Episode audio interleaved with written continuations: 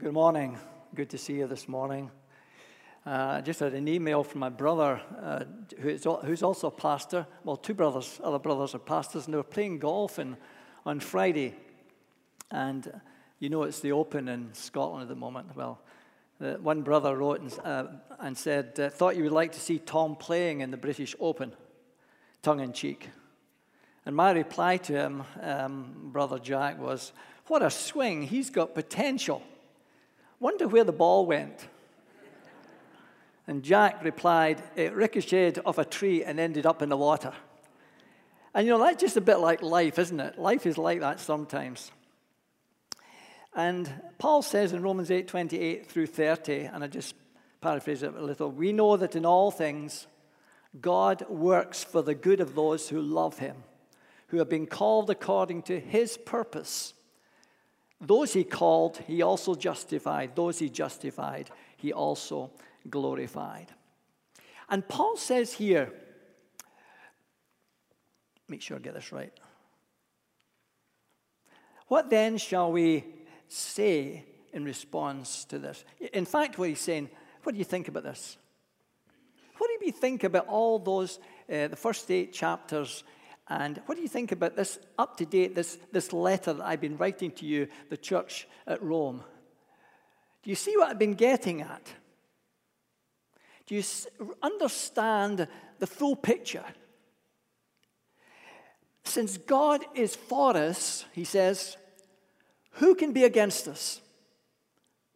Since God is for us, who can be against us? Now, Paul had a pastoral heart, and he wants us to understand how theology, and, and theology is the study or the, the revelation of God, what, how, how theology works out in practice. Its meaning for everyday life. So he talks about how we should handle the objections and the questions of our day.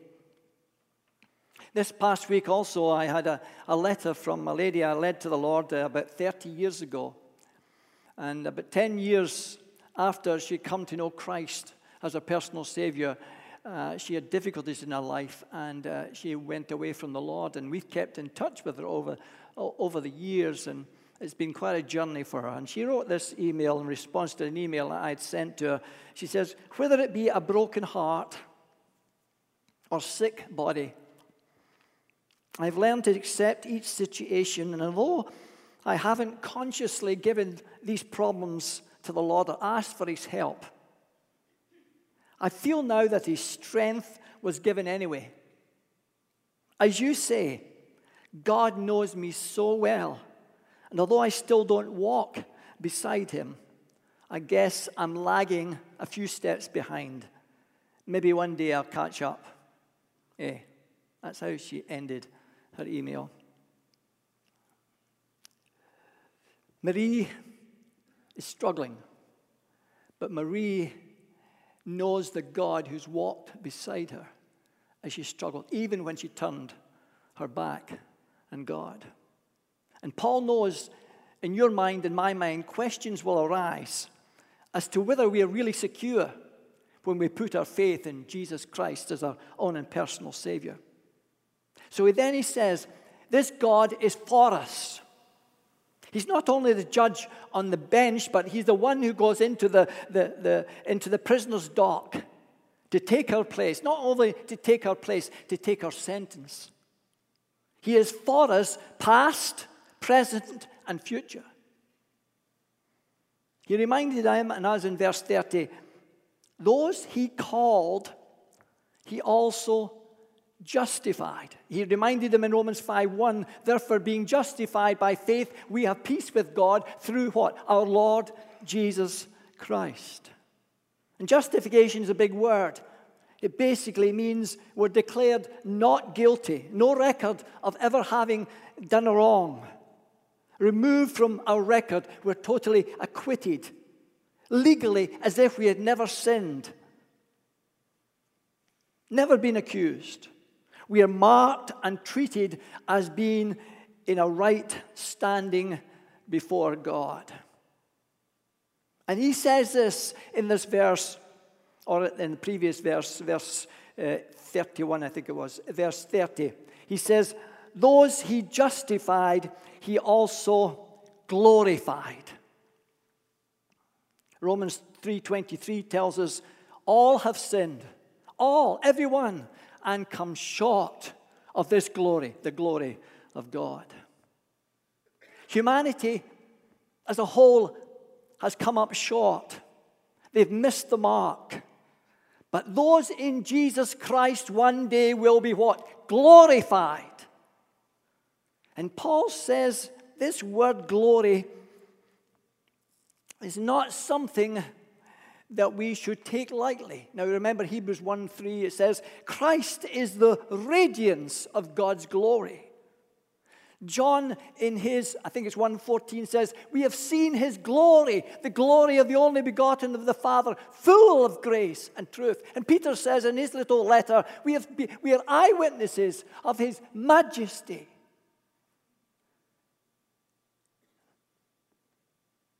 Colossians 1:27 says, Christ in you, the hope of glory. We anticipate it more than we can imagine or dream about. Again, Paul says, 1 Corinthians 2 9, no eye has seen, no ear has heard, no mind has conceived what God has prepared for those, you and me, who love Him. No one can even imagine what God's glory is like. Justification says Martyn Lloyd-Jones. Justification is not a process. Justific- uh, justification not a process. Sanctification is a process.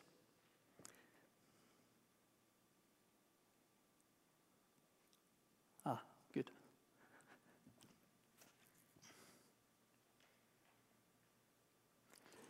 What does sanctification mean? There's two key words in that word. Sanctification means holy, but also set apart for God's use.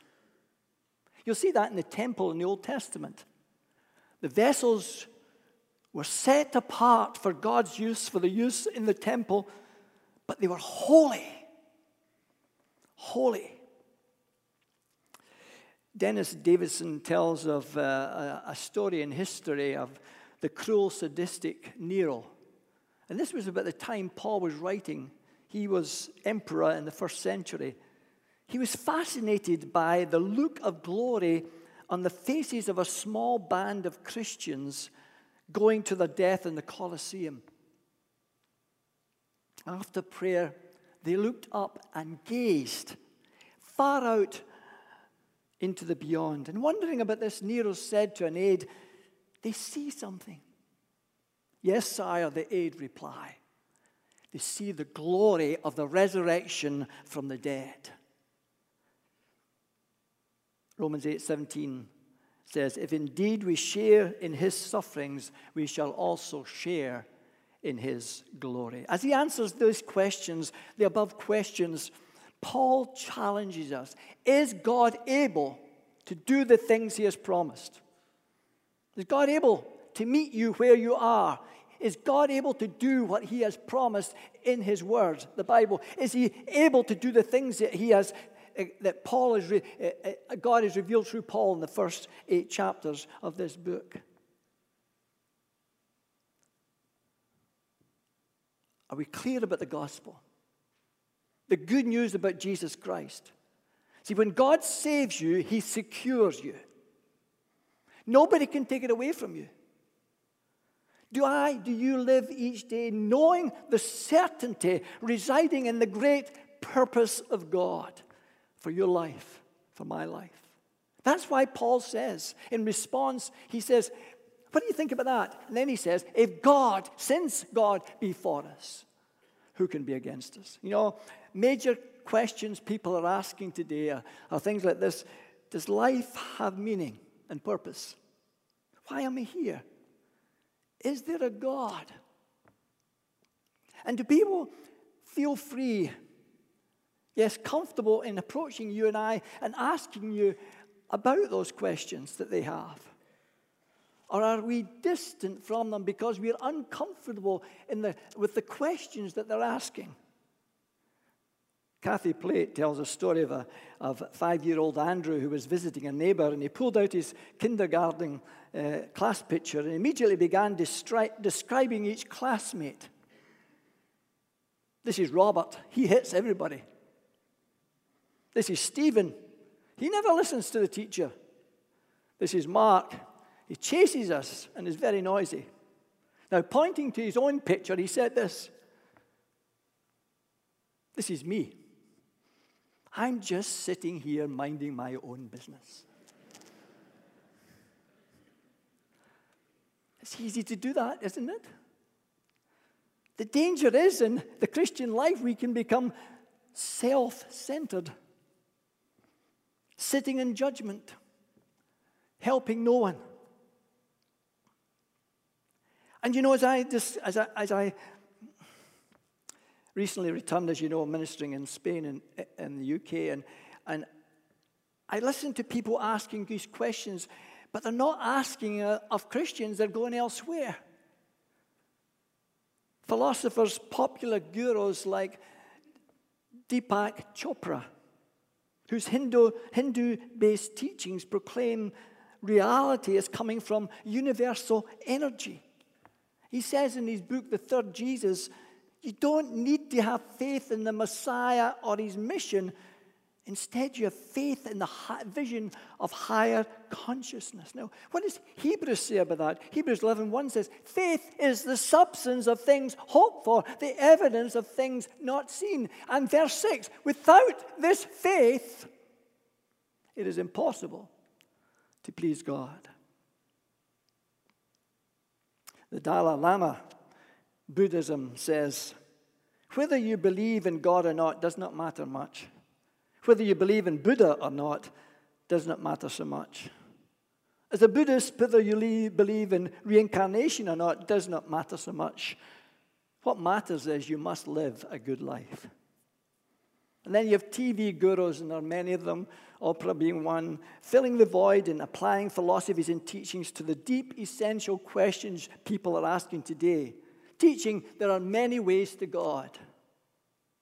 And so, no wonder people are confused. No wonder people are crying out for answers. They find themselves on a dead end, going nowhere. And in a world full of uncertainty, people hungry for meeting, meaning, people dying without Jesus Christ. What is my response to cultures and society needing hope and healing? Influenced by worldly, secular philosophies rather than taking counsel and direction from the Bible. God's revealed truth. Remember what the Dalai Lama said in Buddhism whether you live, whether you believe in God doesn't matter much. You must live a good life. Now, what does the Bible say about that? Ephesians 2 8 9 for by grace you have been saved through faith, and that not of yourselves is God's gift. It's not of works, lest any one of you should boast. Oprah says, many ways to God. Chopra in Hinduism says, absolute truth is blind truth. What does Jesus says, John 14, 6? I am the way, the truth, and the life. No one comes to the Father but through me. And Jesus also said, Jesus also said, if you hold to my teaching, you're really my disciples. Then you will know the truth, and the truth will what? Set you free. See, this word of God, 2 Corinthians 3 16, 17 says, All scripture is inspired by God. This is a New Living Translation, and is useful to teach us what is true and to make us realize what is wrong in our lives. It straightens us out and teaches us to do what is right. It is God's way of preparing us in every way, fully equipped for every good thing God wants us to do. We had a hit record. life then changed. I remember fear entering my life and thinking, this is it. Ignore the worry and go for it. Inside, I was running. I was struggling desperately with all the attention on and off the stage, finding myself around lawyers and, and men in suits quite under, unable to understand their speak. I learned to wear a smile as I realized people wanted me to be happy because I was famous and it helped me move around places where, without having to confess that I was dying inside, lonely, lost. And so began the search for deeper meaning. Why is this happening? Why am I here? Does anyone care?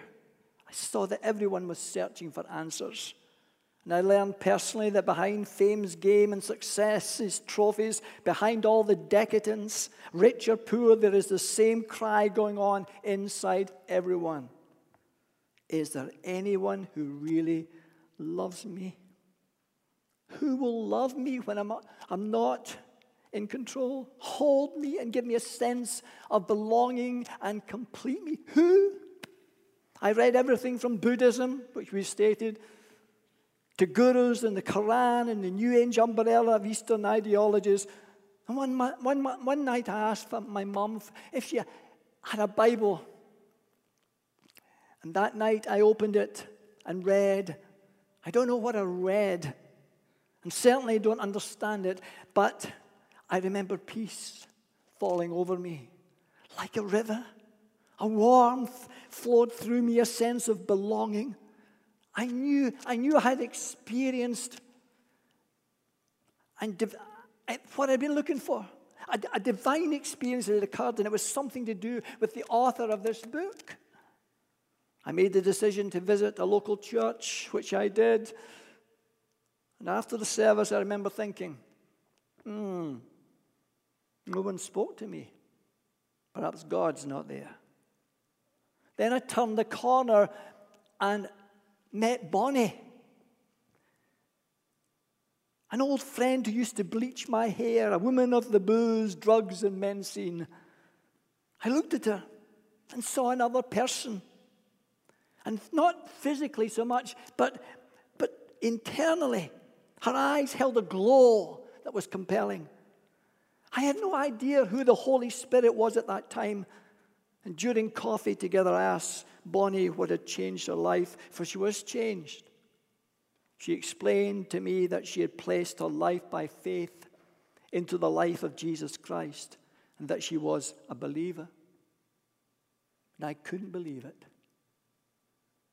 Bonnie took me to the church, her church, that weekend.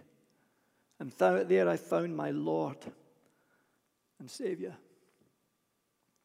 Now, if you're in the UK or Europe, the name Yazz, and I share this testimony with some of you, is a name that is known because of the music industry.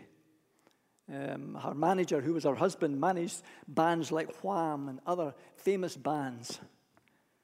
She had a number of hit records. But now, what is she doing today? She's the worship coordinator for the International Baptist Church in the Costa del Sol in, Sol, in Sol, Costa del Sol in Spain. Excuse my voice, I kind of lost it in Spain. I'm getting it back a bit. When I was pastor there through interim pastor 2010 and 2012, she has numerous opportunities today to tell people about this Jesus that has found her, saved her, even with the Billy Graham organization, but also in media and concerts and that. And she's a dear friend to Anne and I.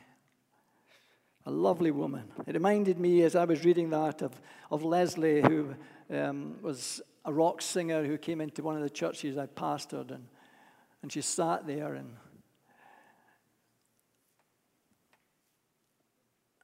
And she said to me something. She said at the end of the service, I never understood one thing you said. Really encouraging. But she said, I got, I got hold of this. God has a purpose for my life. God has a purpose for my life. And in the joy leading Leslie to know Christ as her personal Savior, turn from darkness to light. And as she shared with me, she was on the, the brink of ending it all. This is an encouragement to Sunday school teachers. And she says, My Sunday school teacher had said to me, If you're ever in a tight spot, Leslie, as you grow older, and you feel God is nowhere, just cry out to Him, God, if you're there, help me. And I did that. And I felt this peace. And I found myself outside the door of your church. And I came in. And I've now found Christ to be real in my life. I'm sure that's not me, is it? Well.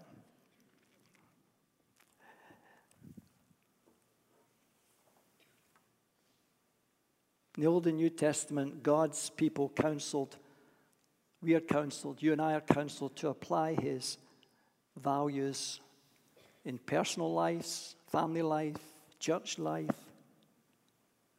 And many of our families, our members in our families, are lost without Christ, perhaps because we haven't shared with them. Perhaps people come to church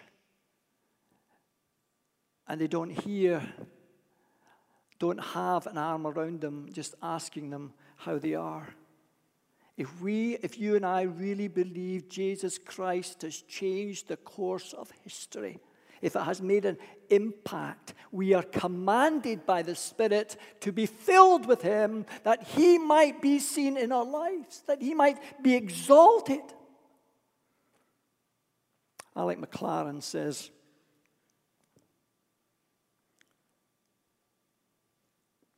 Alec Maclaren says this the sum of the whole matter is this He who is one in will and heart with God is a Christian.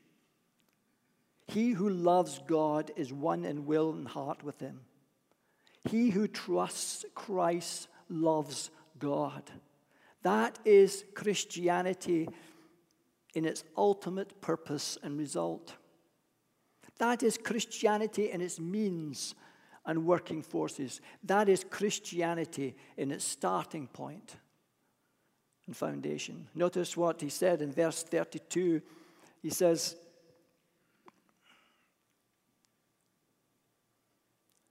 Now I'm just, um, there we are, getting used to this. He says this He, God, did not spare his own son but gave him up for us all. He did not spare his own son from the treatment that Judas and the soldiers and Pilate and the religious leaders and Satan, his adversary, did to him. God gave him up to all that. God, in His grace, did not hold them back. It was in love He gave them up, gave Him up. But Christ's death was more than betrayal and rejection and denial and cruelty and beatings and scourging and crucifying. Here was Jesus Christ, our substitute, took our place, our atonement. He paid the price. We often forget this most important thing the thing he dreaded in the Garden of Gethsemane, that he would be, 2 Corinthians 5.21, made sin. Made sin for us. In Galatians 3.15, made a curse for us. Gethsemane was bad and it tortured his only soul. Luke 22, 42, 44. Father, if you're willing, take this cup from me. Yet not my will, but yours be done. And being in anguish, he prayed more earnestly. His sweat was like great drops of blood. God, his Father, poured his wrath, his wrath on his only Son. Why? The full wrath of God, the full penalty for sin, demanded by God because he was just. But he's also the justifier of those who believe in Jesus. Those of us, humanity, broken his law, but Christ too paid the price at Calvary. Do not dilute. Let you and I not dilute what God did in Calvary to his son. Calvary was where he would pay the ultimate cost of sin. He was pass, to pass through an experience where he would feel complete abandonment, forsaken by his Father. This is simply not a human martyr, a great teacher, a prophet, a philosopher, or even someone dying for his principles. God's eternal purpose is in view here in Calvary. His mind has been set from eternity, God's mind, that Christ would die for the sin of mankind. God did not spare his own son, he gave him up for you and for me. He delivered him up. It wasn't only the judgment on the cross, but it was the spectacle before principalities and powers. Colossians 2 14, 15, in the New Living Translation. He canceled, that's Christ, canceled the record that contained the charges against him. He took it and destroyed it by nailing it to Christ's cross. In this way, God disarmed the evil rulers and authorities. He shamed, he shamed those evil rulers publicly by his victory over them on the cross of Jesus Christ. He did it for you, he did it for me. Recently in Europe, I had supper with a Jewish couple, and um, I could see quickly as he shared with me, he was immensely rich. I also saw that there was a Hungarian and his wife who was a Jewess raised, and both of them were Jews, raised, he, she was raised in Israel, second marriage, very successful.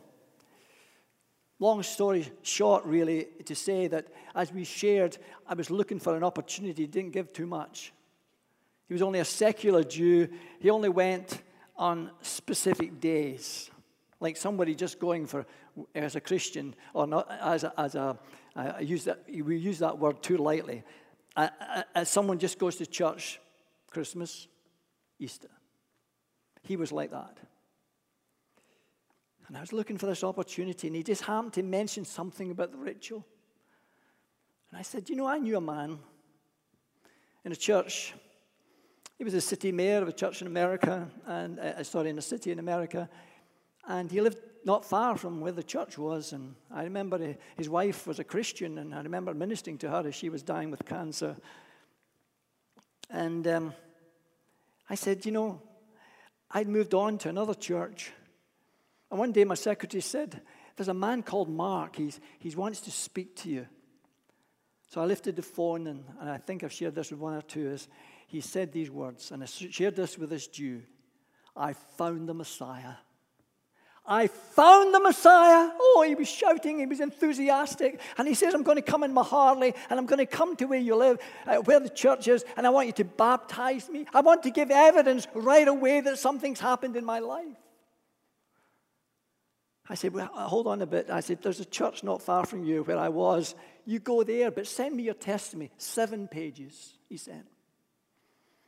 He had turned to this book, and this God had opened his eyes. And as I shared with this other Jew, he said to me, That's okay for him. And I'm praying for Ron. And he keeps in touch with us, and I keep in touch with him. And you never know what God will do in his life. And that brings me to the ultimate grace. Uh, the ultimate. I, I, I, I can't read this, Mark. There we are. I'm just going to hit this one. That's it. The ultimate grace. How will he not also, along with him, graciously give us all things. And John Newton, who uh, wrote Amazing Grace, said this I am not what I might be. I am not what I ought to be. I'm not what I wish to be. I am not what I hope to be. But I thank God I am not what I once was. And I can say with the great apostle Paul, by the grace of God, I am what I am. See, this, this verse is telling us God gives us everything in Christ. Everything that happens to us has purpose. He gives us all things, not only spiritual things, He gives us physical things, He gives us material things. And so we find that this all things is also included in, in, in, in, chapter 8, 28. And we know that in all things, God works for the good. He works for the good of those who love Him. They're called according to His purpose. What I'm basically saying here nothing happens to us as God's children that isn't part of His sovereign plan. And God's plan is to bless us and bring us good. John Piper says, he sums up this so beautifully. He says, God is taking, back, taking every setback and every discouragement and every controversy, or over here, contra- controversy, controversy, yeah and every pressure and every pain and stripping it, get hold of this, and stripping of it of its destructive power and making it work for the enlargement of my joy in God. God shows us our need and challenges us to experience His guidance and His grace. We confess that it is God who initiates salvation, who ordains the death of his Son, and we believe it with all our being. The ultimate grace. God did not spare his one and only eternal Son, but gave him up, gave him up, delivered him up for us. So, what's the ultimate conclusion of all this? The ultimate conclusion Am I right or wrong? I can't see this, sorry. You change it, Mark. there's no charge, verses 33, 34, and there's no condemnation. Even ISIS fighters, cruel as they are, and Buster shared something about them last week. There's a headline ISIS fighters declare war on the cross. And a missionary shared that an ISIS fighter recently had a vision of the cross. And he said this For an ISIS fighter, that is not good news, that is bad news. The militant went online, came across a, a Christian website, and became more interested. He left Syria, went to Turkey, where he met someone who was able to tell him more about Jesus. He came to faith, and he shared his testimony at a church in Lebanon. Praise God, he's working. Another ISIS fighter who enjoyed killing Christians, especially Christians, wants to follow Jesus after what? Dreaming of a man in white who told him, You are killing my people. And he came, he was converted, says, I think it was Christianity Today, he was converted to his victim's religion. It reminded me of the vision Paul had, Saul then on the Damascus Road, Acts 9:19, I am Jesus whom you are persecuting. They don't realize in their cruelty that they are persecuting God, Jesus Himself. And there is a price to pay. God is just. All have sinned and come short of the glory of God. The wages of sin is death, Romans 6:23. But the gift of God is eternal life through Jesus Christ our Lord. Romans 5 8, God commends his love towards us in that while we were yet Chris, uh, sinners, Christ died for us. I hesitated sharing this email, but I'm going to do that. We've seen such forgiveness in the city of Charleston in recent days. And sent an email to my children just a couple of weeks back.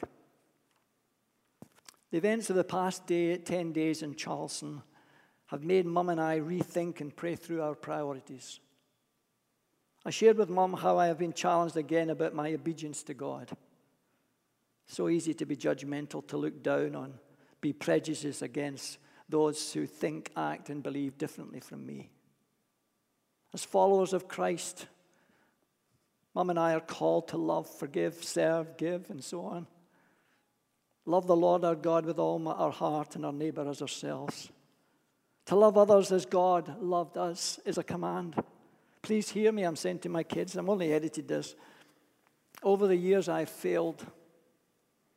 Yes, sinned as a, fa- son, as a husband, as a father, as a grandfather, and even as a pastor.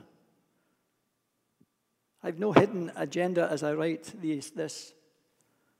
My reason in writing is to say that if I have wronged you by some word, some act, and so on, I ask for your forgiveness. I'm only a sinner saved by grace, amazing grace. And I continually need God's forgiveness. Mum and I are determined to give our best, to discover God's best, and to go for it. God alone calls the shots in our lives. This past week has produced this serious reflection of mine. I want His will. Love Dad. Long way to go, I said, but Philippians 3:14, I press towards the mark for the high calling of God, which is in Christ Jesus. I share that personally because it might affect somebody here. My kids all love the Lord. My kids are following the Lord, serving the Lord. But they need to hear a father, a grandfather saying, I failed. Perhaps I failed you. Martyn Lloyd-Jones says the glory of the gospel is that when the church is absolutely different from the world, she invariably attracts it. What is the conclusion to, the conclusion to all this? Righteousness as a believer is credited to our account. And the evidence of that flows from our um, transformation as a new creation in Jesus Christ. We've got that right standing, we've got that justification, we've got that hope of glorification, but we're called to live as set apart for God.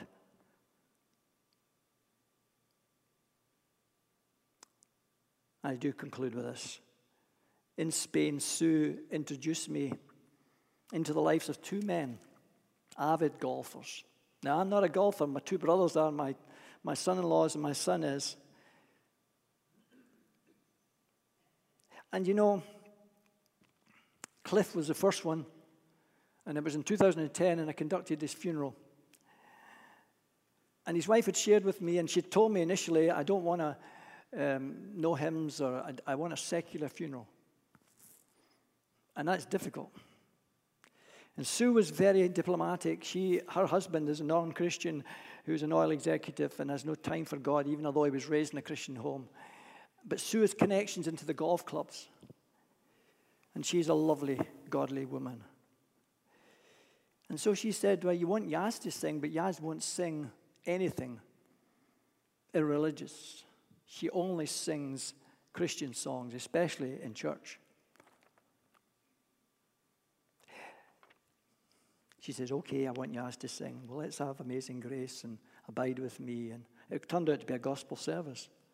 But I shared that Cliff was looking for answers in his final days, but he kept his thoughts to himself. And we don't know whether he ever trusted Christ. He was a senior executive with Holidays on Ice. And that funeral was packed, absolutely packed with stars and executives from all around the world. His favorite quote was this, and it really struck me. And his wife had shared that it's not the things you do that you regret in life, but the things you don't do. Think about those words. It's not the things you do that you regret in life, it's the things that you don't do. And the other golfer, later on, I met, saw him in the back seat. And as I shared with him later and got to know him, he confessed that he'd never come to church before. Both of these were in their 60s. He says, But I was diagnosed with cancer. I've not long to live. And Sue invited me to church, and I came. And I found Jesus here. And as I met with him in his home before he passed on, was taken to heaven, we talked about his death and his future. And I was certain he was going home.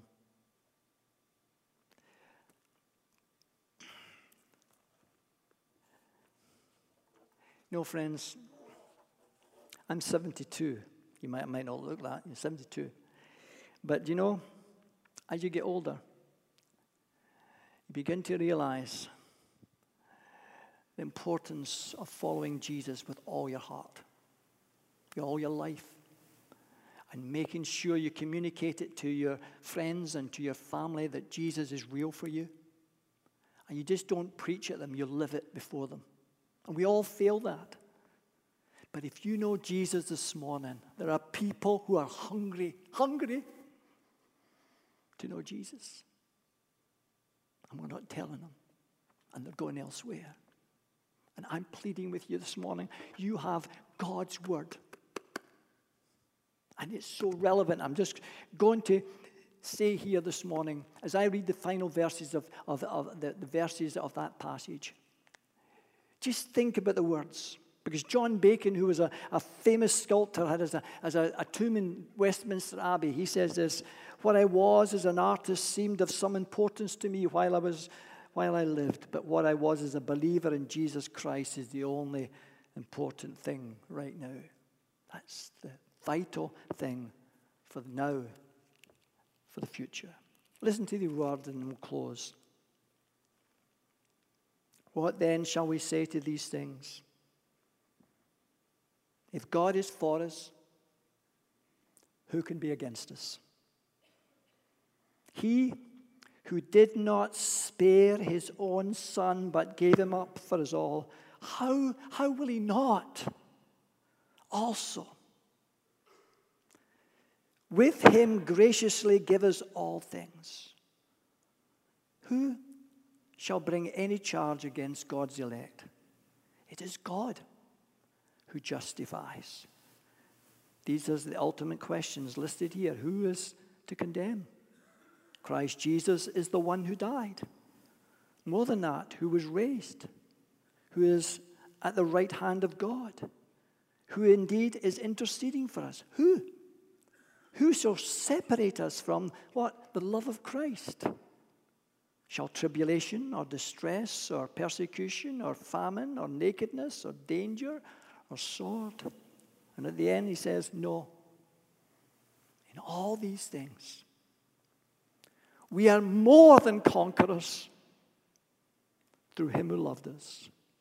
For I am sure, says Paul, persuaded that neither death, nor life, nor angels, nor rulers, nor things present, nor things to come, nor powers, nor height, nor depth, nor anything else in all creation will be able to separate us from the love of God in Christ Jesus, our Lord. What a gospel. By grace, you're saved through faith, not of yourselves. It's God's gift to you, not of works, lest any one of us should boast. If you don't know this Jesus today, he knows you. He knows all about you. You don't need to put on a front with him. He knows you. He sees you sitting up there. He sees you down there in the Christian Life Center in the gym. He sees every one of you here. But he sees more than the outward, he sees you inside. And he sees the pain, and he sees the sin, and he sees the need. And he says to me, says to you, Come unto me, all you that labor and are heavy laden, and I will give you rest. May God speak to our lives and our hearts. Father, I thank you that you're God, sovereign, Lord, supreme. Wherever we live, wherever we're from, wherever we plan to go, this moment has eternal significance. And I ask, O oh God, that each of us may determine that Christ is everything to us. And we put our faith, who died that we might live, who lives that we might never die, We bless you, O God. In Jesus' name, amen.